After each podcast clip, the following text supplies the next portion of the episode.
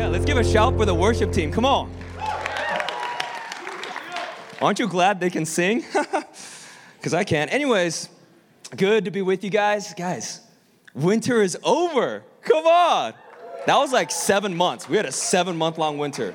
My forearms have not seen sun in seven months. Anyways, I won't start the sermon like that. Okay. Uh, excited to be here with you guys. If I haven't met you yet, my name is Tony. Uh, so pumped to be here with you guys. Now, we are finishing up our lineage series where we've been looking at a couple different people throughout the history of the Old Testament that are pointing to the unexpected king tonight. And so, really, really excited to be here. If you're new here to Salt Company and this is your first time, which there's always new people every single Thursday, thanks for being here. Thanks for taking the step of faith that it takes to come into a space like this. We recognize it can be scary at times, and so we're just really thankful that you guys are here. And, and I also wanted to thank kind of the rest of the Salt Company fam. Um, yeah, as we close, close out this year, it's, it's been unbelievable. And I just wanted to personally thank you. You guys spur me on in my faith and my walk with Jesus. And I've been praying and dreaming about a place like this for a long time. A place where we could be a multi ethnic movement of people that spread beyond campuses into the city. And I really believe that God is going to use this group of people to transform the city of St. Paul.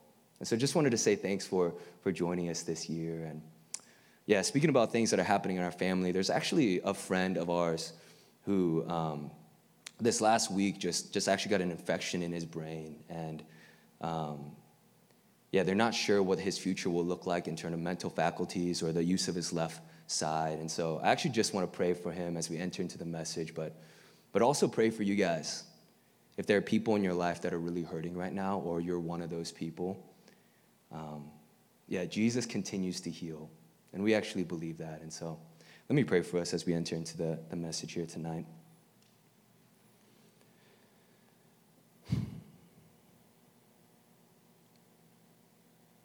Yeah, Father, there's a um,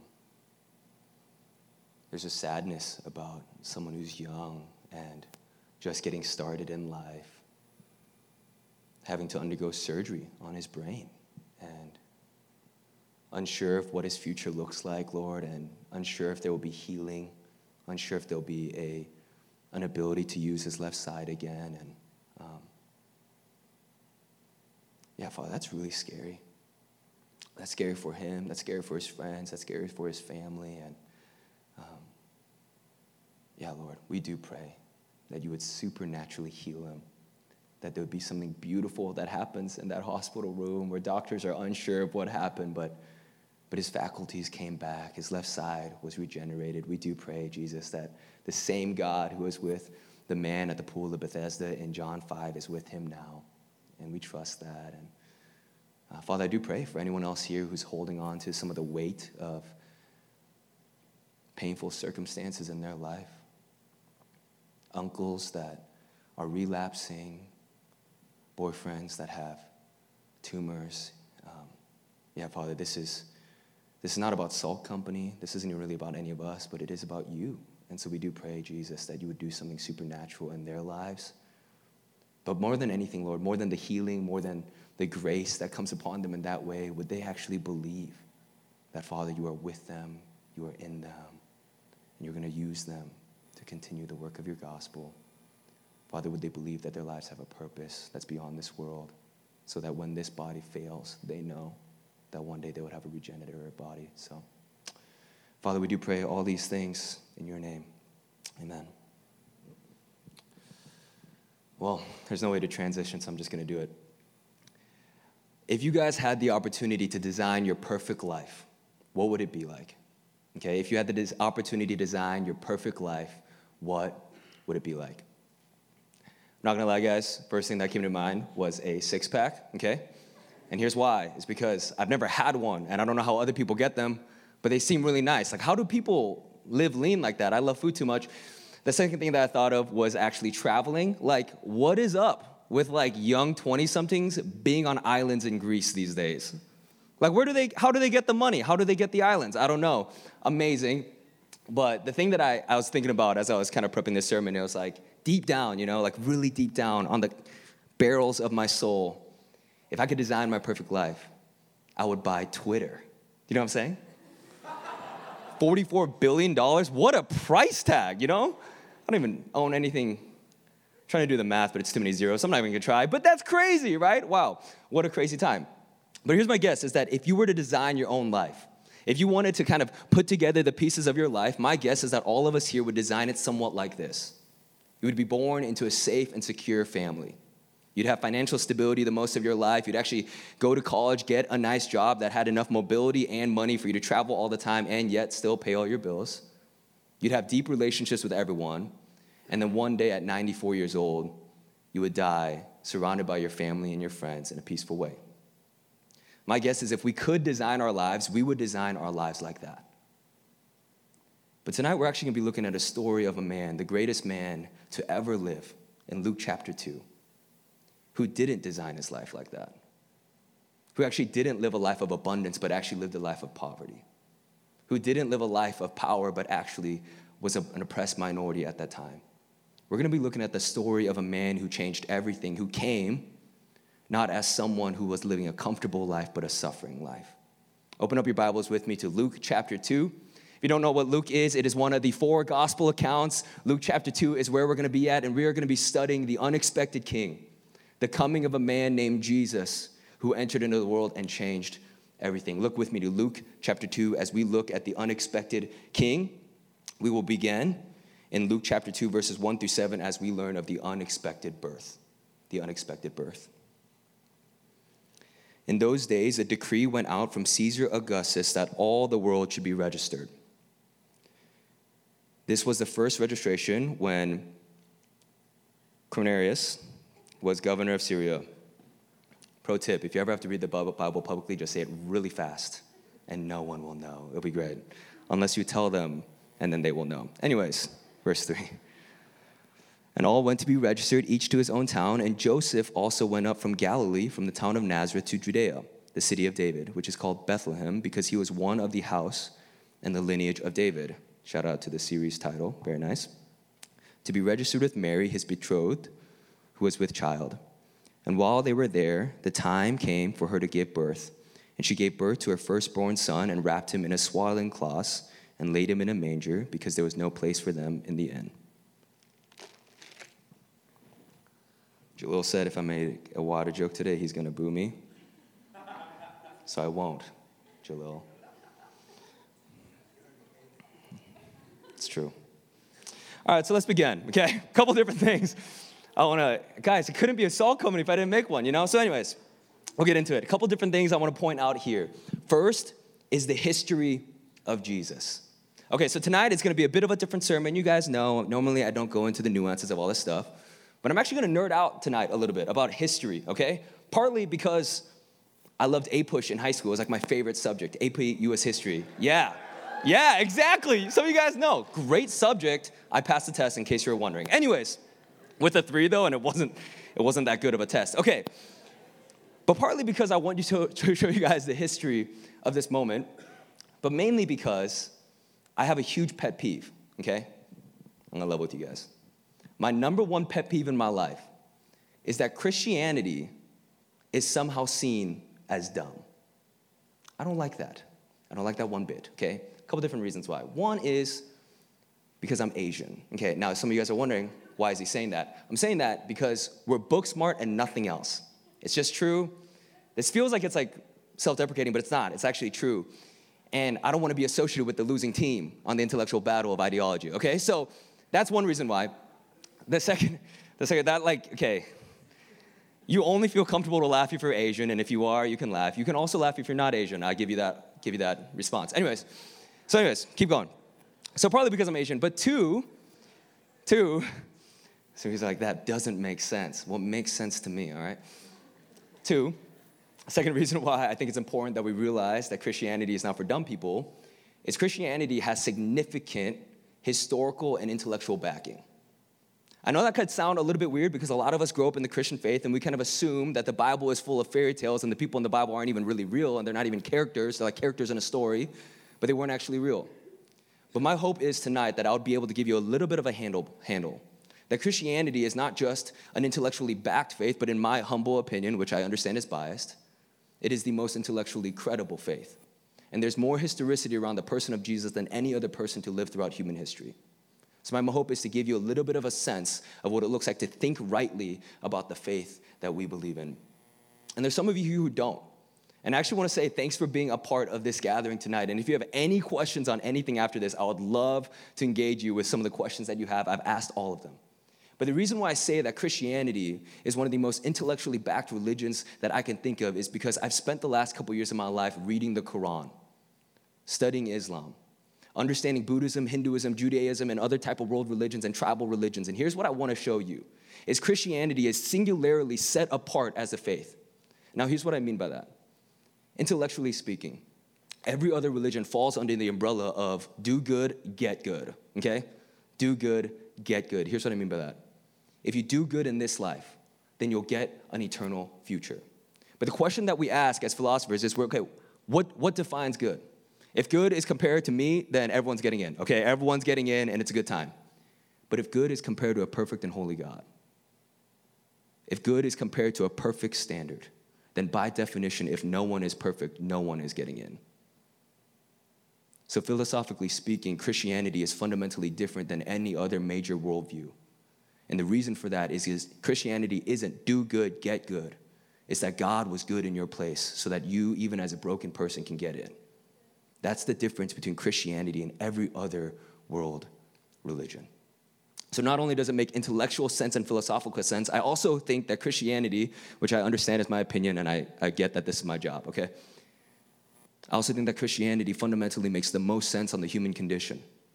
That no other book ever written, no person ever lived like Jesus could analyze the human soul. And here's the reality all of us know that we're not that good at life. And if you think you're good at life, then wait like two years and you realize you're not that good at life. All of us know that we have a broken soul. That the truth is, no matter what you've come in here with tonight, that not all of you is there. You're not 100% whole that the sin of this world and the sin of your life has broken you. And so, philosophically speaking, Jesus is the only one who can heal you, but human condition speaking, he's the only one who can wrap himself around your soul. He's the only one that can actually heal the crevices of your life. And so, for some of you in this room, if you're here and you're kind of questioning and you're like, do I go to Christianity? Do I go to other different worldviews and religions? Do I kind of turn into this kind of metamorphic, like kind of Christian, kind of atheist type of person? Here's my invitation for you is would you lean in tonight? all of you guys, hopefully, but would you in particular lean in tonight? And would you see that the unexpected Jesus lived an unexpected life for an unexpected death, for an unexpected resurrection, so that for a lot of us in this room tonight, he could meet us in an unexpected way? That's my hope for us tonight as we get into the text. Should probably go back to the text. Okay. Oh, oh, I missed this part. Darn it. Okay, well, I'm going to say it. We can put it up on the screens, Thomas. Okay. So, the second reason why we believe that Jesus is historical and an actual real person is because outside extra biblical resources compile a list of Jesus' life and death. Okay, so these are just a couple, there's quite a bit more, but what I wanted to show you is these are four secular and non Christian historians that have amalgamated some content on Jesus' life. So, if you want to actually look outside of the Bible to hear about Jesus, you can do that. I would recommend you stay in the Bible for your own devotion, but if you want to study the history of Jesus, Jesus Christ was a real person. And here's how we know that. We can, we can take that down. If you want those names later, come, come find me and I'll share with you my manuscript. Okay. Here's why we know that actually, is because in verse 1, we see that Caesar took a census. So open up your Bibles if you still have it. We're going to go to verse 1. He took a census. And the reason why this matters is because this shows us actually that, that Jesus was a recorded person in the Roman Empire. Now, I know that seems like a little bit of a nuance, but the reason why I'm telling you this is because actually you can look back into the Roman census books or whatever, and Jesus' name is there. So, regardless of whether or not you believe that Jesus is a son of God, which I understand is a big, lofty concept that we can talk more about later, he was a real person.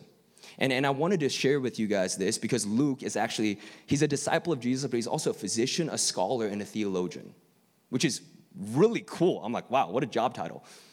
But he wrote this book, this gospel account, and he actually writes it with intensive detail for you to understand that there's a history behind this. See, a lot of us grow up thinking the Bible is a culmination of fairy tale stories, right? It's kind of like, okay, fire from heaven, boom, you're like, awesome. Jesus heals people, you're like, okay, is he even a real person or is he kind of like an angel? The truth is, a lot of us grow up without a factual understanding of the Bible. But Luke is trying to write this narrative, not just as a narrative, a story, yes, a story of the Son of God redeeming all of humanity, but secondarily, a historical narrative. And here's what a historical narrative is a story of real people in real places. And if you look at verse 2, actually, if you have your Bible with you, you'll note that he cites two real people. One is Caesar Augustus, who was a real person, and the second one is that hard one I can't pronounce, like Quirinius, you know, whatever that one is, okay? That's the second one. Both of these are real people at real places and time who governed real areas of Rome. So the reason why Luke is doing that is he's trying to give us historical anchors to realize the story of Jesus is not a figment of your imagination nor a fairy tale made up 2,000 years ago, but has historical evidence of people recording the life, death of Jesus in and outside of the Bible. Okay, we'll move on. That's my main nerd part. I don't think I've got anything more on the nerdy part, but we can talk more about that later. Second thing I wanted to talk about from this passage is actually how he was born, not just with unexpected history, but in an unexpected circumstance. Okay, here's my question for you. If you were God, which I know, none of you here are, but if you are, you should let us know. Okay, it, that would be really life changing for a lot of people because that would completely debunk the Christian faith. Anyways, if you were God, okay? I don't know, these are, that's my type of humor, okay? It makes sense to me when I say it, but it doesn't make as much sense when it comes out. If you were God, hypothetically speaking, how would you come into the world? Actual question, think about it. How would you come into the world to tell the whole world that you were God? I'd probably come as like Elon, you know, Jeffy Jeff, you know what I'm saying? Like Queen Bey. Like, I don't know who you'd come as, but you'd probably come as one of those people, right? You'd come with this big new invention. You'd probably, you know, come in on like a flying car and you'd tell everyone that you're awesome, right? Like, that's how you would come in as God. And yet, Jesus doesn't come in like that. And he actually comes in an incredibly unexpected way. Here's how Jesus comes into the world. Tell me if you would come in like this. He comes as a societal bastard, born into an impoverished family, under the rule and oppression of Rome, as a blue collar carpenter and stonemason. Plot twist. That's how he comes into the world.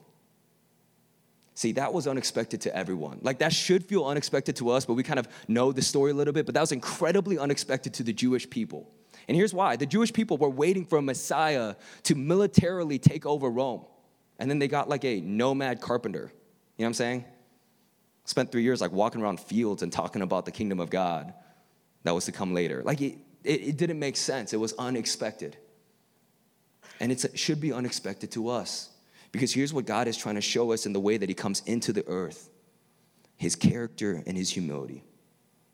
God Himself, who took on flesh and blood, came in and lived not in a palace, was born not in a palace, but a manger.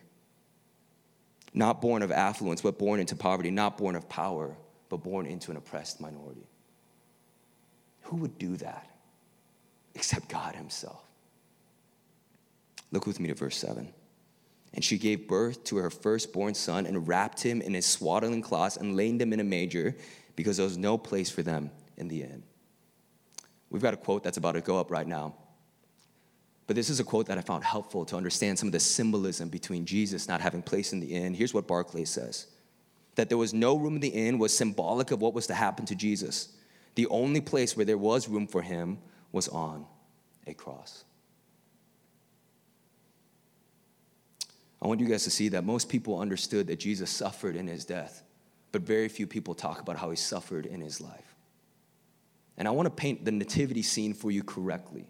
So I think a lot of us kind of grow up around Christianity. You, you maybe you were like a creaster and you like went to Christmas and it's like baby Jesus is so cute. You're like, wow, amazing. But actually, it was a really dark scene because the setting that God Himself chose to come into was a scandalous scene. See, if we look in verse 5, here's what we learn is that Mary and Joseph go to Bethlehem to register their family unmarried while Mary was pregnant. Now that would be kind of compl- like kind of confusing, right? Like, like let's say that's your life. You're 16 years old, you're not married, and yet you have a kid. That would be a big deal, right?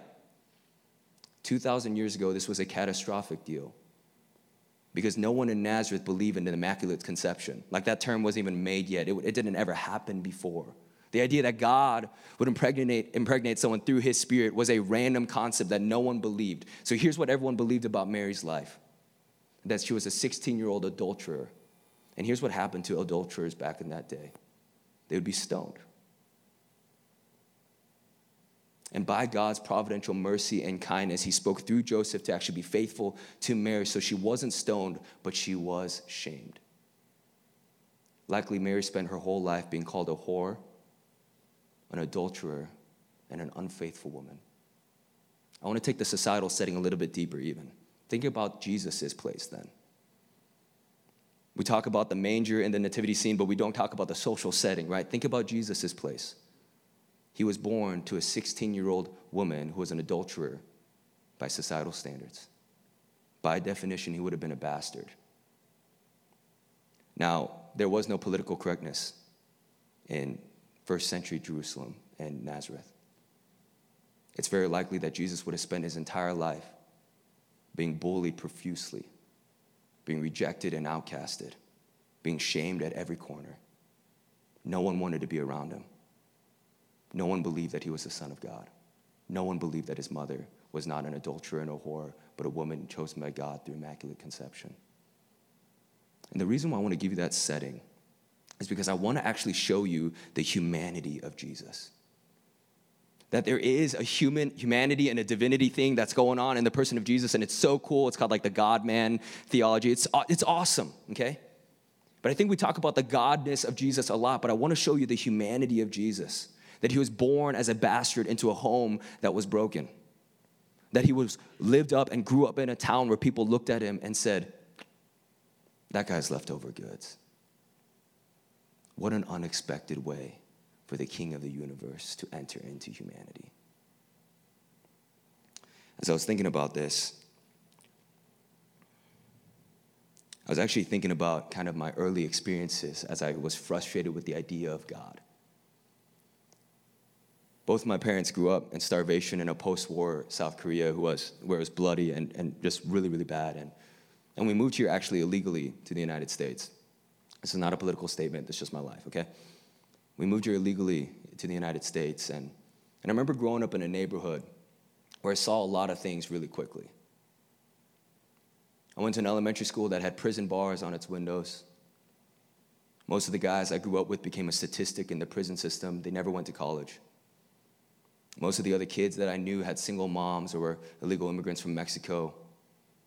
I remember seeing a lot of things really, really quickly. And I remember thinking to myself, God can't be real. Because the concept of an ethereal, hypothetical God that was above and beyond the human experience and the human condition, even if he was real, I wasn't interested. And so I threw in the towel on religion and faith. I told my parents that the Christian God is phony, that he's a political man made ideology, and that I was out. And then the most unexpected thing actually happened to me is when I was 17 years old, I met Jesus. And as I began to look at the Bible, there was something really beautiful that happened to me as I read the gospel account in the book of John. I began to see that Jesus was not this hypothetical, ethereal God, but his humanity gave me hope because he showed me that he didn't just care about suffering, he didn't just have empathy about suffering, he didn't just have teachings about suffering, he experienced suffering. Do you guys realize how crazy that is? Christianity is a singular world religion where God Himself claims to have suffered, where God Himself was born into this kind of circumstance, where God Himself experienced all of the pain and all of the hurt and all of the shame and all of the rejection that all of humanity would face. Christianity is a singular world religion where God Himself suffered. And isn't it unexpected that the God who created the world, the heavens, and the earth, who created everything in between, can relate with your suffering? So here's what I want to show you from this text. If you, if you grew up in a home where the people in your family were misunderstood, where you didn't like the home that you grew up in, Jesus understands. If you've grown up as an oppressed minority and you are frustrated by the power structures that exist in our world, Jesus actually understands. If you grew up being rejected by people, Imagine with me this bastard, shamed, rejected as the God man to the point of death on a cross. Jesus understands. And if you've grown up feeling alone, the God of the universe left the Trinity, the Trinitarian community of peace, to come onto the earth, to be separated from them in a moment on the cross where he felt more alone than any person in all of human history could even imagine. Jesus understands. I need you to know this that the humanity of Jesus gives us hope because it shows us that he doesn't just care ethereally about your suffering. He's not just hypothetically with you, he understands. He's lived it.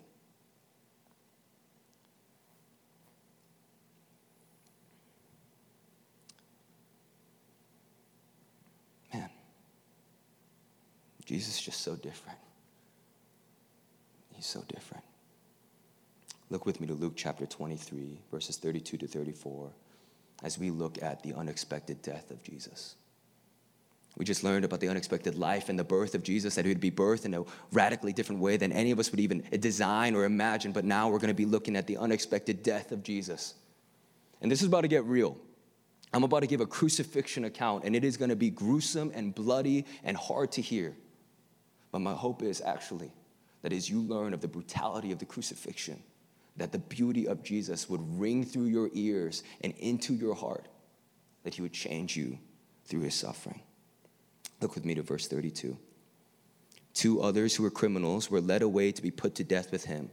And when they came to the place that is called the skull, you guys remember that for last week? David Goliath, boom, David Goliath's skull, right there. Okay, that's the place. There they crucified him, and the criminals, one on his right and one on his left. And Jesus said, Father, forgive them, for they know not what they do. And they cast lots to divide his garments. maybe the most important sentences written ever in human history, right there, by the way. Three quick things I want to hit on here for us to understand. One is, why did people want to kill him? Second is, how did they kill him? And third is, what did he say when they were killing him? Let's begin with why did they kill him? They killed him because he claimed he was God. Josh McDowell says this Why don't the names of Buddha, Muhammad, and Confucius offend people? The reason is these others didn't claim to be God, but Jesus did. Here's what I wanted you to see in the life of Jesus He didn't just give comfort, He made claims. He didn't just heal the broken and the sick, He actually called people to repentance of their sin. And all throughout his three year ministry, he had unexpected claims like, I am the way, the truth, and the life, and no one can get to the Father except through me. That is a radically offensive claim in 2022. This is an exclusive cl- truth claim that has come out of the mouth of Jesus. And later on, he would make more claims that he is the Son of God, that, that that means he is God. He came to pronounce that he was the Savior, God man that humanity desperately needed. People hated him, not because he was a comforter, but because he made unexpected claims. He was killed because he was the God man who comforted and convicted. Second question I want us to ask is how? How did they kill him? Here's my ask for us as we enter into this next part of the sermon. This is going to sound incredibly gruesome to you. It is going to make you squirm in your seat. Don't disengage. So many of us have heard of the cross of Christ that we almost throw that around as a flippant term. Like, oh, yeah, Jesus went to the cross. I understand that he died for my sins. I get that. But went to the cross is not enough to describe the crucifixion of Jesus. The crucifixion of Jesus was a horrific event.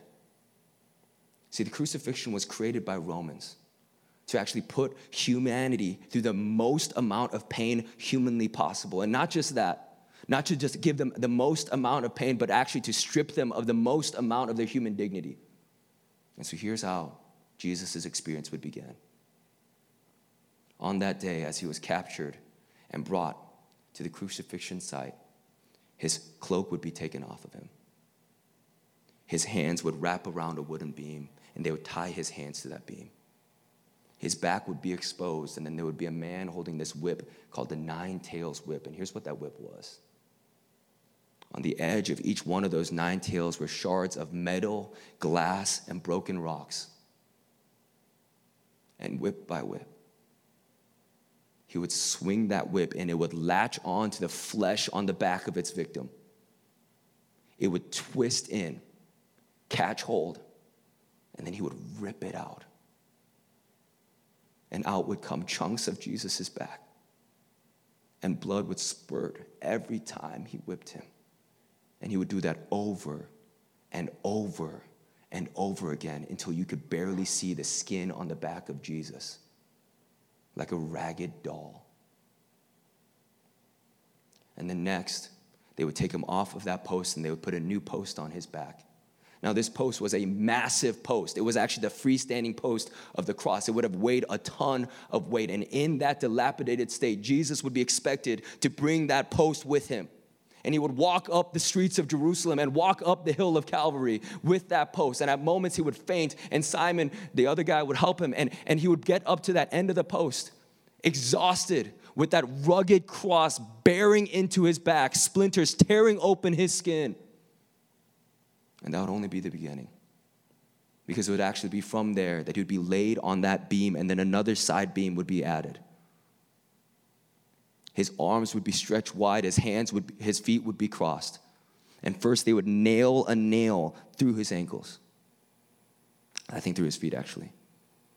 And then they would nail two nails, one in between each wrist. And what that would do is that would actually pierce what's called the median nerve. And the sensation that that person would actually have is that their arms were lit on fire. So on the cross, this is a condition of our King. His hands would have to cup like this because he was in so much pain. His body would rub against the back of a rough post.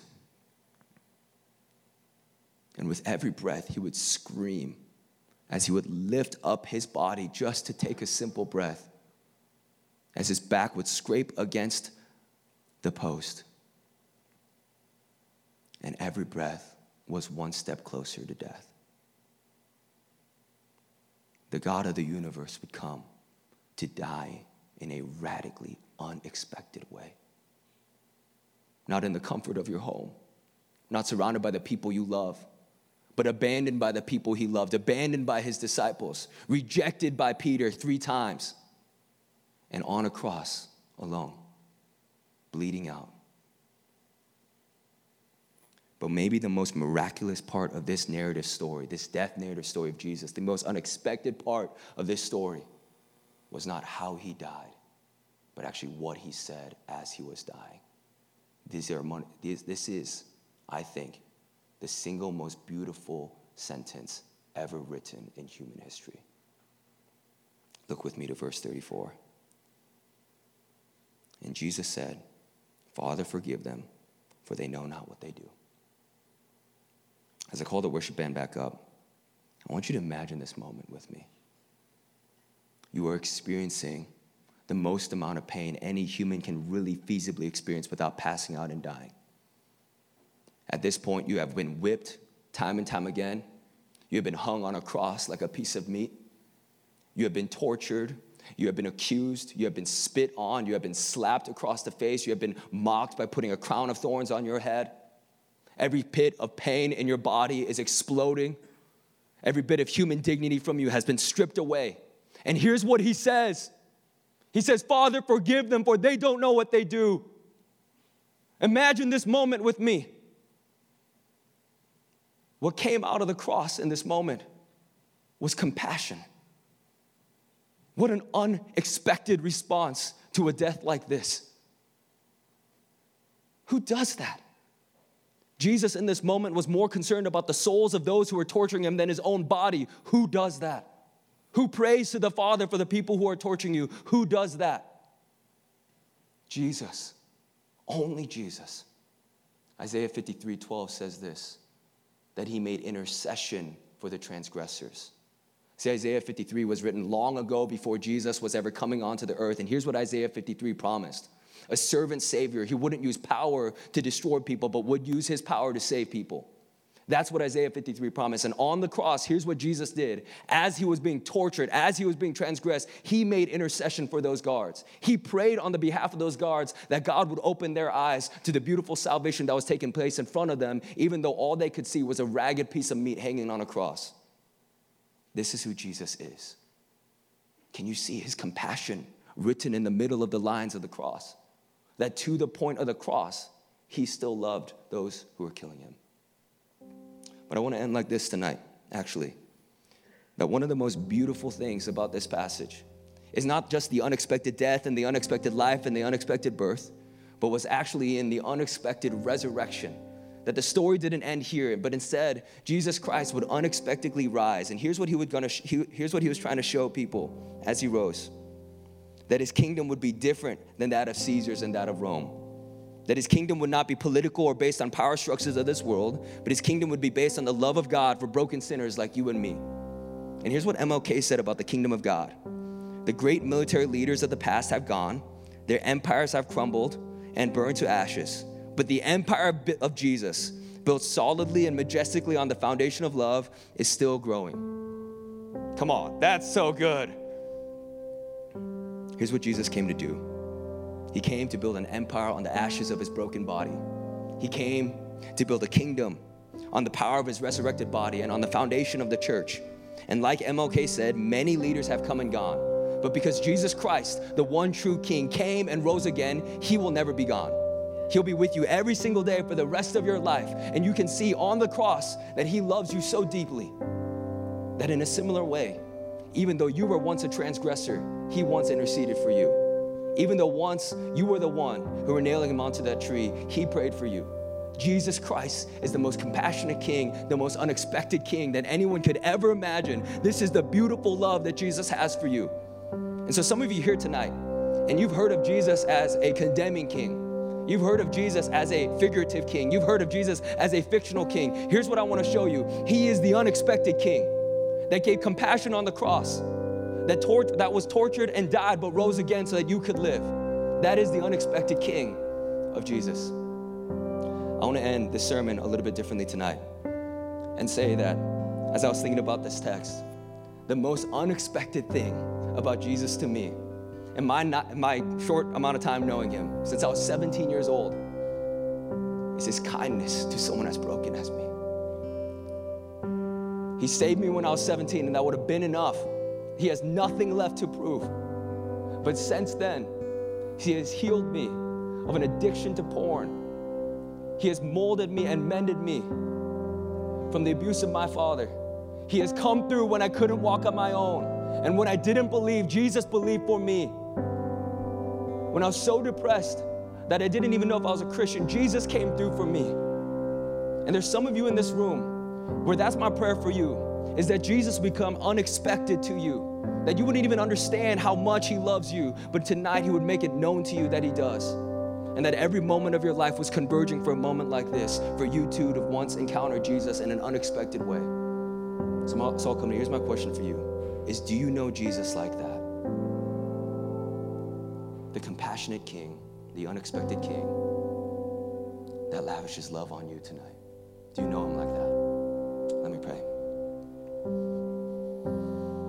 Jesus. I know that there are people in this room who have perceived you to be a different type of king, a condemning king, a figurative king, a fictional king. But Jesus, I pray tonight that you would be the unexpected king, the king that they didn't expect, the king that they didn't deserve but the king that interceded for them even when they were a transgressor. While we were still sinners, Christ died for us. So I believe, Jesus, that tonight all of us need a renewed sense of how beautiful you are, that we would bow to the beauty of the king who had compassion on the cross, but also that Jesus, you too would intercede for someone tonight. That a soul would be changed, that our hearts would be softened, and that we would worship you because Jesus, you are worthy of our worship. You are. This is who you are.